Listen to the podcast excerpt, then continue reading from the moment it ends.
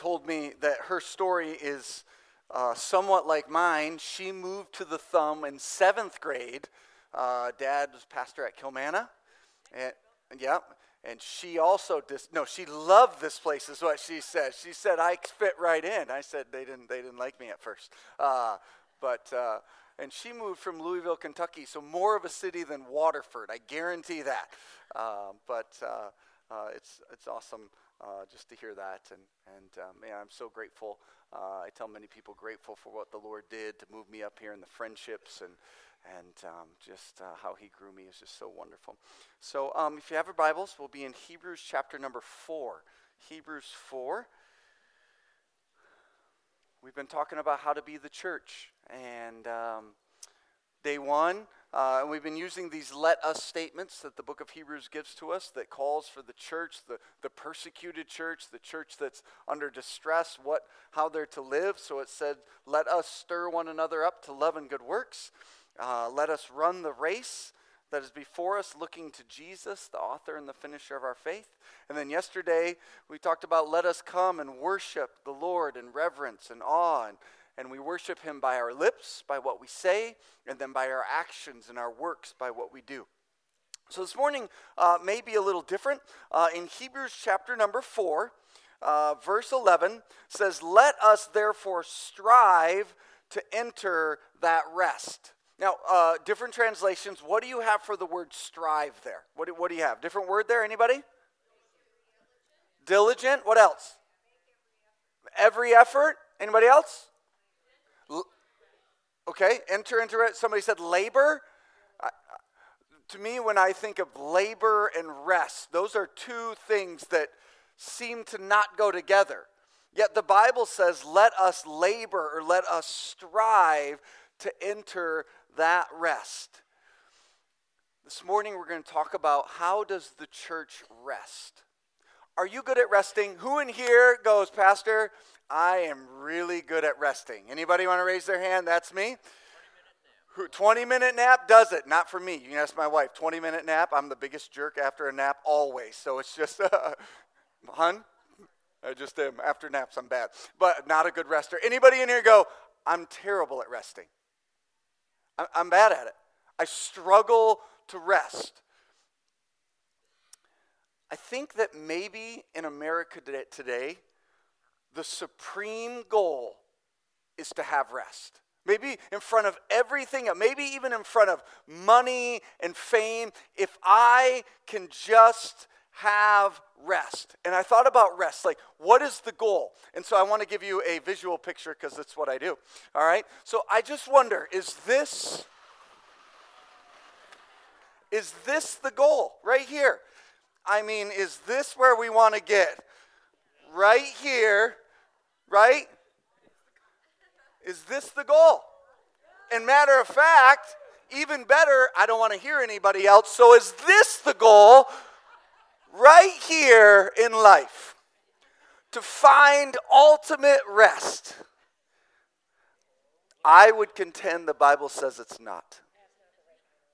Now, do I like that kind of sitting on a chair and doing nothing? Yes.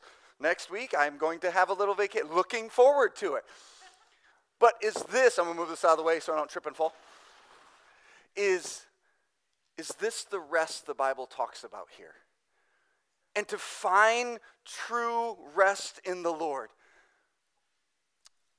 I would contend that in our culture today we have more toys, more vacation, and less work, yet we may be the most unrested we've ever been. That we have the least amount of rest. That where we're at to just have true rest. So, this morning, I want to talk about team rest. Because here's what I think is really important it says, let us rest.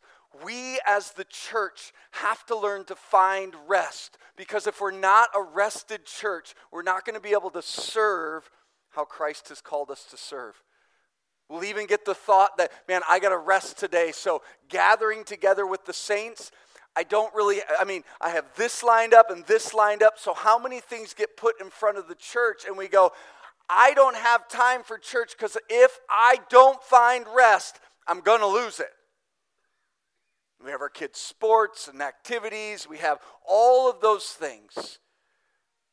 But how do we find true rest? When you study this word, the, the literal meaning, uh, the basic definition is to cease working. But when it is applied to God's rest, one defined it as it means no more self effort as for salvation is concerned. It means the end of trying to please God by our feeble fleshly works. One went on to say that rest is freedom from whatever worries and disturbs you. Some people cannot find rest mentally and emotionally because they are so easily annoyed. This morning I wrote, wore my Rage Monster shirt. So if you ever watch the, the YouTube sensation Dude Perfect, it's five guys and they have this Christian testimony, but they have millions of followers, and one of their characters is a rage monster. It's somebody who loses it. You, don't have much rest there.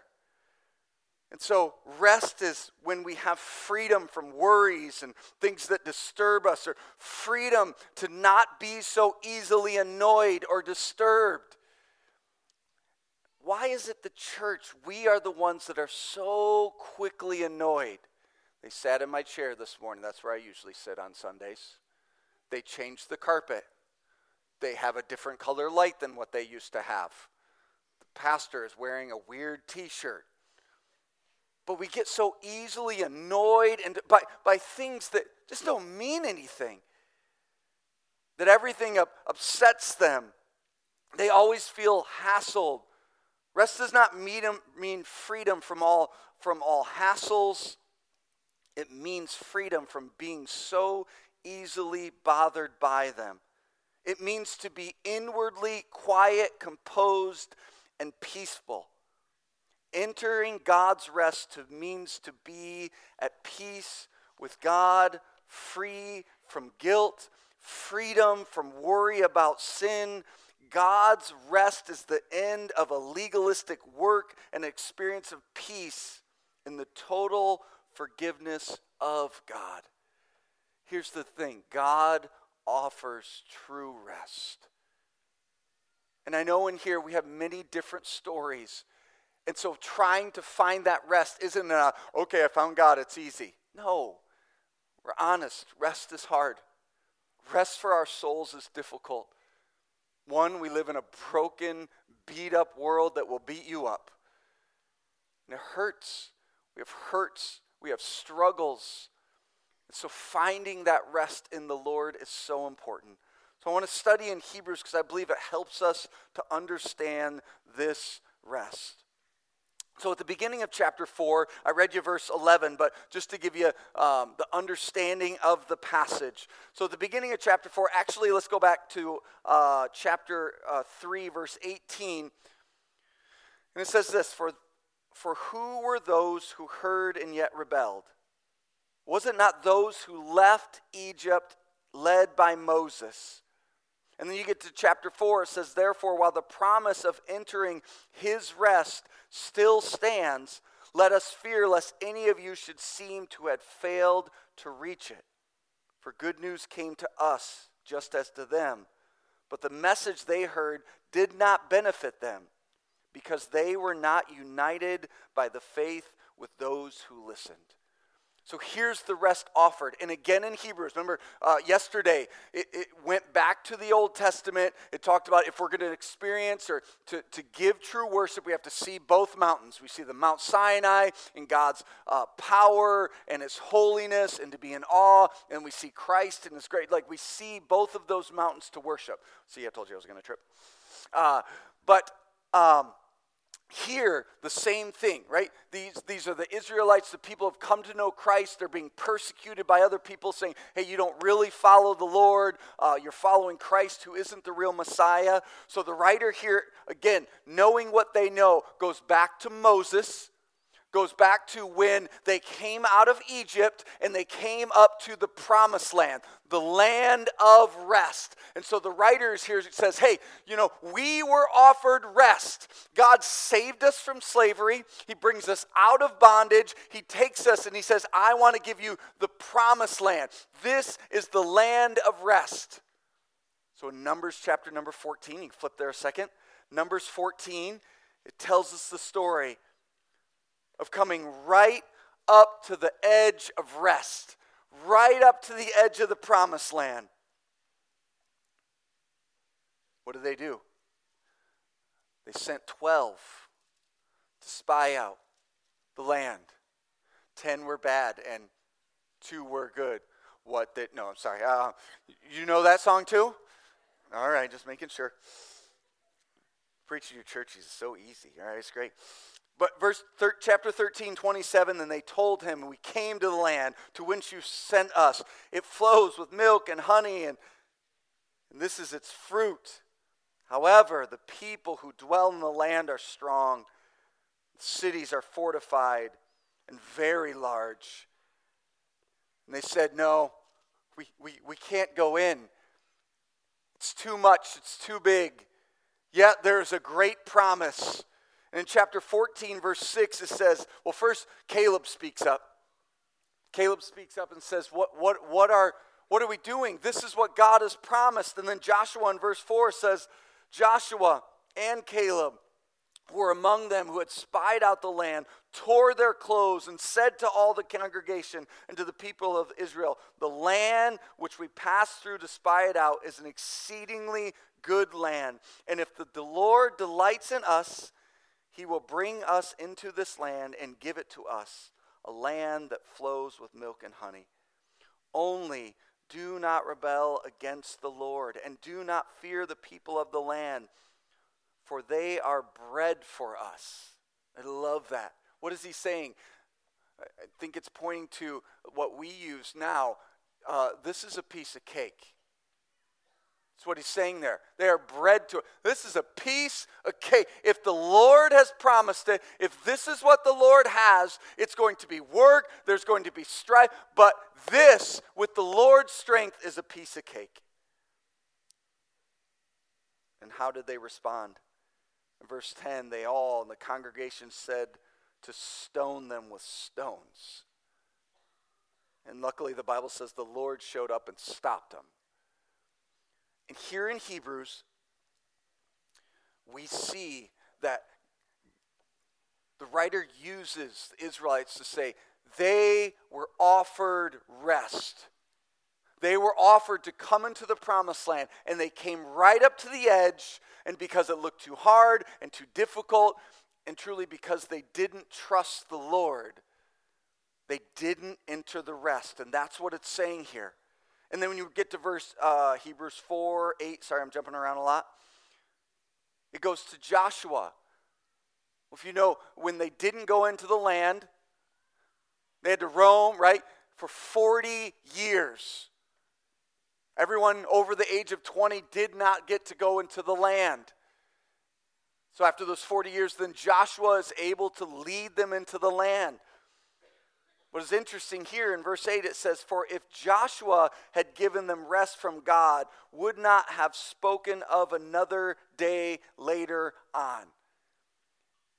The writer is saying, Joshua didn't give you rest either. Because you entered into the land, but you still didn't trust the Lord. And we see the history of the Old Testament. What is it? They didn't trust the Lord, and they did not enter his rest. How do we enter the rest of the Lord? Well, the first of that is we have to trust the Lord.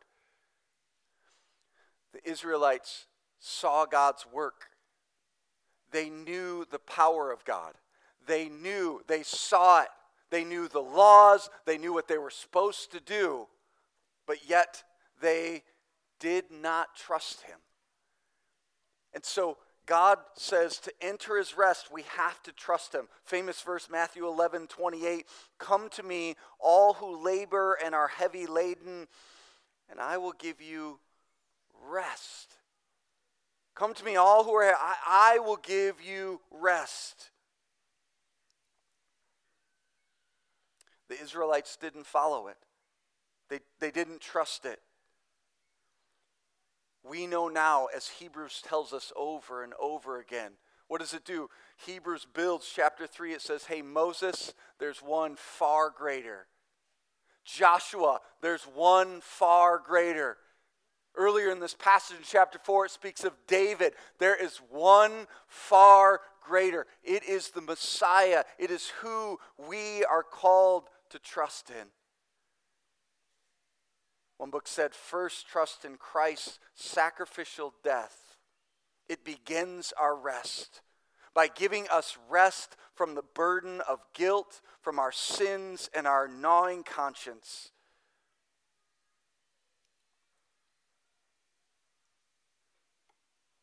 It says, just as a child sleeps in its parents' arms, so can we rest in the Lord. So it says, come to rest in Christ. So that's when we get to verse 11. It says, that, Let us therefore strive to enter that rest so that no one may fail by the same sort of disobedience. Again, pointing there. Be, they missed it. They didn't trust the Lord. And then it goes in this interesting passage that I think many of you know verse 12. It says, For the word of God is living and active, sharper than any two edged sword, piercing to the division of the soul and the spirits and the joints and the marrow. It goes to speak about the word of God. You may go, Well, well how does that flow together?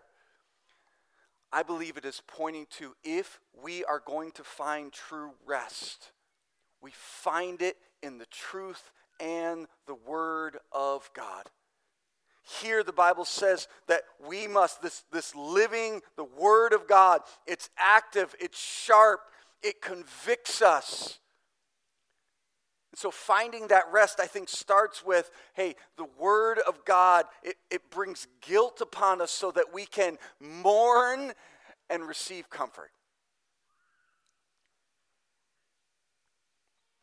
One said the Word is living and effective it is able to pierce the thoughts and intentions of the heart. Scripture untangles the human heart and unearths sin like no other book can. No other book can discern the thoughts and the intentions of our hearts. Only God's Word can do that. The Word of God cuts through the sin and the darkness of the human heart to restore the spiritual heart and to place Christ where he needs to be. So, first, church, if we're going to let us rest, we must run to the Word of God. We run to it. Why? Because it convicts us, and we need it. We need it to convict us when we're selfish and we're petty and when the rage monster comes out of us. We need it to convict us so when we so easily are lured away, so easily our heart is enticed to run the Word of God convicts us to bring us back to the right path. That's why it's so important we read it and we study it. It's just not a kind of sort of thing we need. The Word of God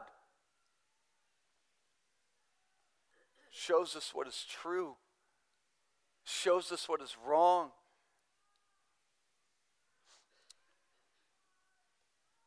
You know, our culture today, we, I, I almost think we, we kind of sort of had, you know, uh, even in our culture, there was a teaching of what was right and wrong on the Word of God. And we see that is going away. We see that um, people don't know. I, I, um, uh, as a pastor, I do many weddings, and so before I do a wedding, I sit and have counseling uh, with couples, and, and so we have younger uh, men in the church, pastors in the church, and, and so they, they will sit down with me and go, Pastor, what do you do when, what do you do when certain situations arise? What do you do when, when um, you know, there's a couple and one of them that follows the Lord and, and one of them doesn't? What, what, how do you have those hard conversations? Let me tell you, there's some fun conversations. And so I had a young pastor come to me, uh, and he said, Okay, um, I got a situation. This couple, they've just come to know the Lord, and and they um, uh, they want me to do their wedding. It's like in five months, and, and, they, and he said, but they just moved in together. What, what do I do? And so I, I told them what I do. And, and I said, I'll sit down with them and I will tell them, hey, I love you and I care for you. And here's what the Word of God, here's what God has called me to do. If you both say, hey, we follow the Lord, then trust the Lord. Right? Know that his way, ways are true. Hebrews tells the wedding bed or the bed should not be undefiled. Like we right? Follow the Lord. Know that uh, marriage and what it is, and now you're living together. Like, trust Him. And so I'll go to them and say, hey, if you both follow the Lord, because I also meet people don't follow the Lord. I, I tell people, hey, if you both follow the Lord, then let's let I'll, I'll marry you. If you both don't follow the Lord, well, I don't think marriage is just for Christian. I'll marry you. But if you're unequally yoked, well, then, then we got a problem. But he said, this, this couple is they're now living together. They've come to the Lord. What do you do? And I said, So here's what I do. I tell them, hey, if, if you want to follow the Lord, you want me to do the wedding, this is my conviction, I believe from the word, I'll do your wedding, but you got to get married next week. And I said, be, I said, we'll have the party in three months. We'll, we'll have this. It's great. But if you want to, if, if you feel like, hey, this is, and, and we talk through and you feel like you're equally yoked and you're taking, then let's get married next week. Go get a marriage license. We'll come to my office. We'll have a couple people. Let's, let's do this thing. And then in five months, we will have the party. I said, or when you's got to move out. You got to move out. Honor the Lord. Trust him. Believe what, what he says is right. Hear the conviction. I said, or I give him a third option, and it's a hard one. But I look at him and I say, or you tell me, we don't want to follow the Lord. We, we don't want to follow the Lord.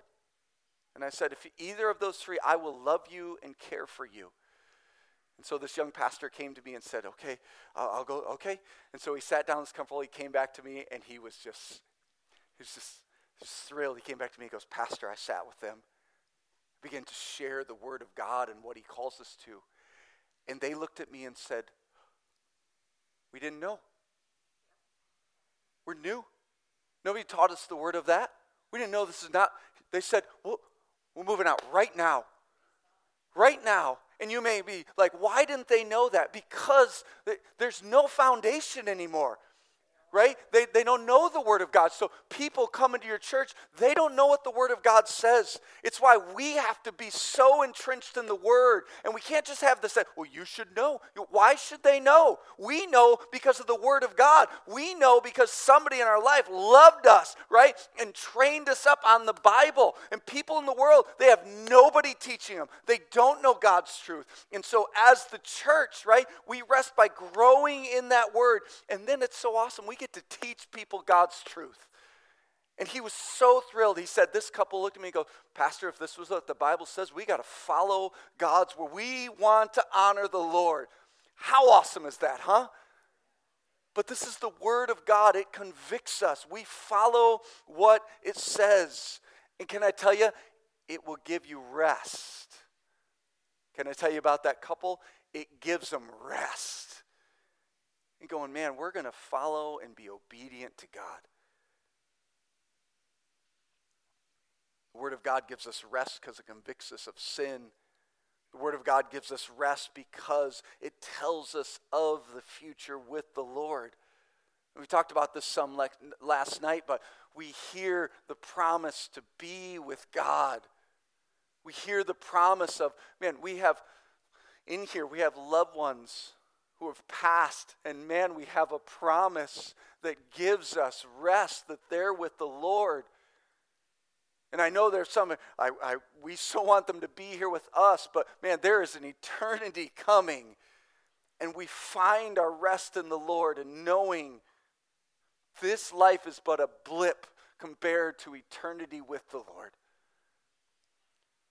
We find our rest than in the promises, the current promises. Like all the Beatitudes. I draw, like, think about the promises of the Lord that give us rest right now. That Jesus says, blessed right now. How? Because you are a part of the kingdom. We who accept Christ, the Bible says we're a part of the kingdom now. It says we are comforted. We shall inherit the earth, and there's a new earth coming, praise the Lord. We are satisfied. We receive the mercy of the Lord. We see God and will see Him face to face. We are called sons of God. We are in the family of God. Here we find rest in the Lord. We have to know His Word. We run to it. Are you finding that rest in God's truth? So, saying all that brings me back to the church. That the church needs to find its rest in the Lord. We find it in the salvation of the cross. It is our true rest. We find it in the conviction of sin and we repent. We find it in His truth. We find it in the future promise and we find it in the promises now. And now we take that rest and we share it with each other.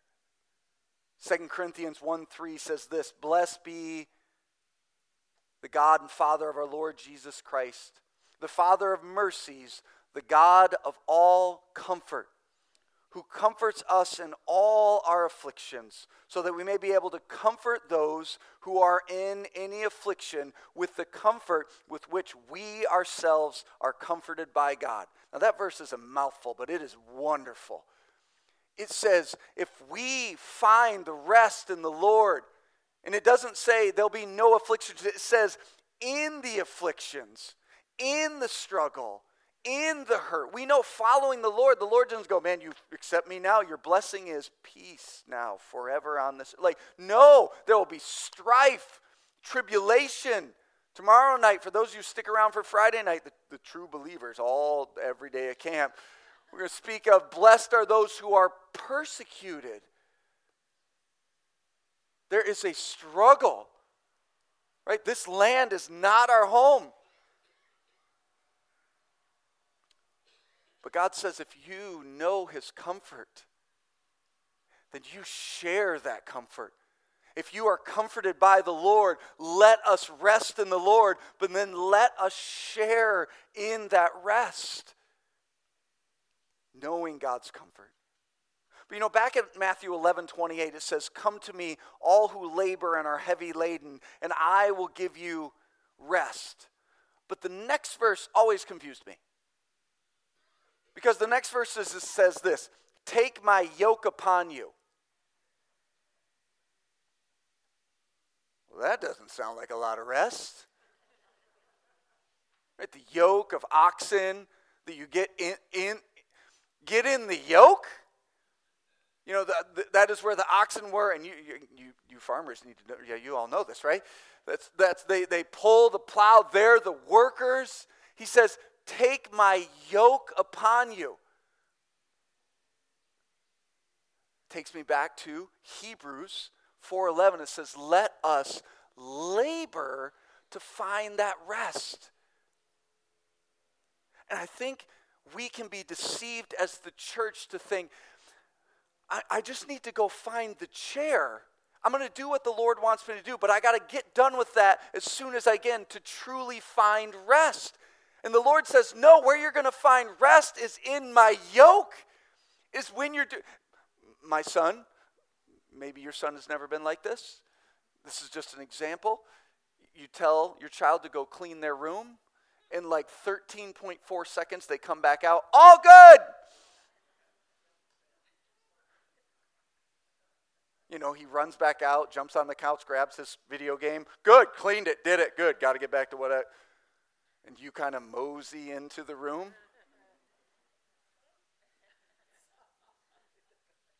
You go back out there, say, son, I need you to come look at your room, okay?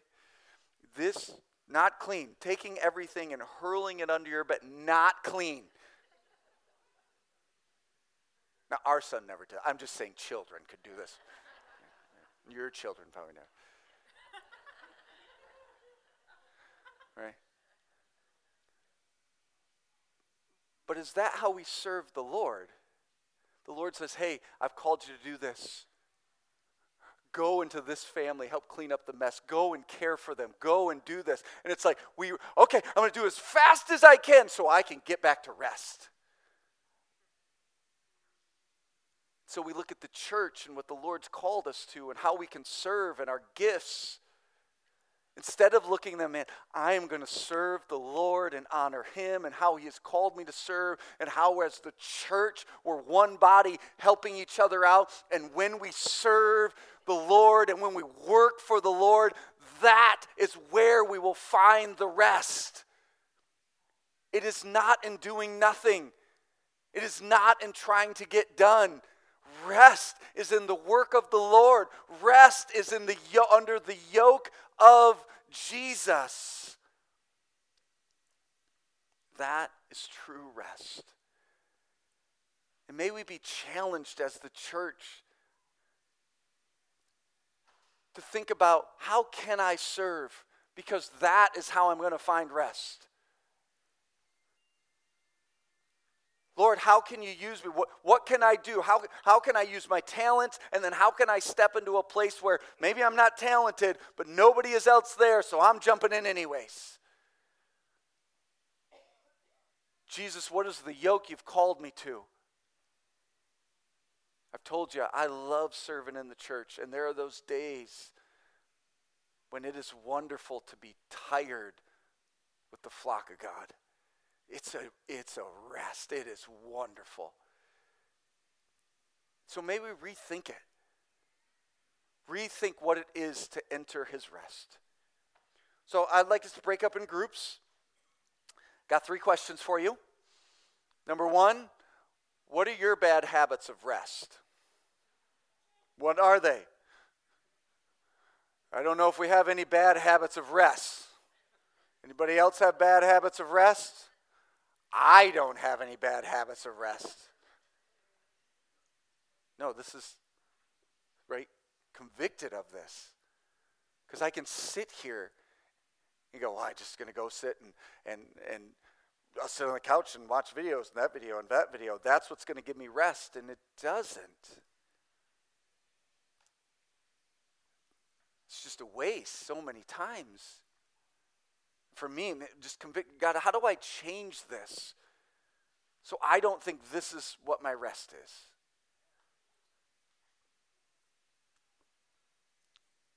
So, talk about your bad habits. Second, how do you rest in the Bible? Are you finding that time to rest with the Lord? And we're all different. I don't want some of you are like, man, a person they are so they get up and they are this reader at this time and and they do th- this is their Bible study. I don't know how to do my Bible study that time. Know that we're all a little different. Know who you are. For me, if I don't do my Bible study before 10 a.m., if I don't sit with the Lord before 10, it is not, it's a very low chance. I just know me because in the morning my brain's together. After that, it's gone. So even as a pastor, when do I set my time with the Lord? In the morning. When do I study for the in the morning? Time with people is in the afternoon, but just knowing thyself. I love, I study, I come to the church when nobody's there. Right? Because I'll be like, what? What'd you say? And then I get distracted. For me, time with the Lord, I, I will take walks in the neighborhood of the church just to, because then I'm just by myself and I take a walk with the Lord praying, scripture, having rest in Him. So, how do you find that rest? As you gather a group, maybe you'll help somebody else go, That's a great idea. I, am going to I'm going to implement that so I can spend time with the Lord and find that rest. And then take time to pray for one another. This may be a time where you're a little more vulnerable, but maybe you say, Hey, I'm struggling to rest in this and you take time to go, hey, let's pray. Why? Because I have been comforted and I want to comfort you. I want to pray that God will comfort you. I want to pray. That's what the church is, right? There are times when we come in and we, we don't have rest. What do we need? The church to gather around us, to love us, to care for us in those seasons of hurt and pain and struggle. When you're struggling to breathe, tr- struggling to sleep, struggling to work, what do we need? The church. Where people are learning to be rested so they can share that with one another. so important. So take time, share how you're struggling to rest, how you can pray for one another, and how you're finding rest in God's Word. All right, take some time to do that. We'll come back together.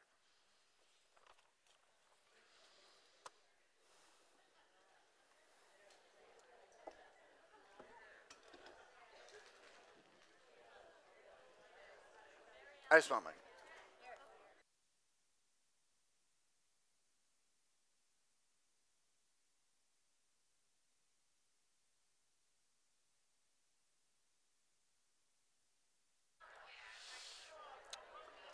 All right, everyone.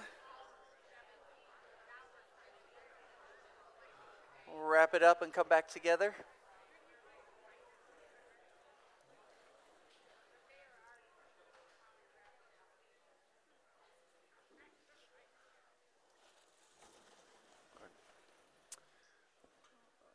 Of my favorite things is just watching the church pray together. Uh, I love it. And um, at our at our at our local church, uh, we have uh, section leaders, and they're just there to pray with people. And they just, I love after gatherings when when I'm done preaching, the gathering's not over. Remember, it just goes until everybody leaves. But uh, then people just gathering to pray, and it's just a wonderful thing. So just looking out, seeing you pray together, uh, it's it's so beautiful. So one last verse, and then and then we'll be done. Um, just speaking of the church, I love First Thessalonians. It says, We urge you, brothers, admonish the idle, encourage the faint hearted, help the weak, be patient with them all. See that no one repays evil for evil, but always seek to do good to one another and everyone and to everything. Uh, 1 Thessalonians chapter number 4 and verse 14, or chapter number 5, verse uh, 14 and 15. Just, just so wonderful who we're called to be. So let's pray and we'll be dismissed. Lord, thank you for this morning. Well, God, I uh, so thank you for your word. Well, God, I pray we'll learn to rest more and more on you. Thank you for salvation. Thank you that you're with us now. Oh, God, we sure do thank you for your word and that it convicts us. We see your amazing promises. May we honor you as the church, Lord. In Jesus' name, amen. Have a good day, everybody.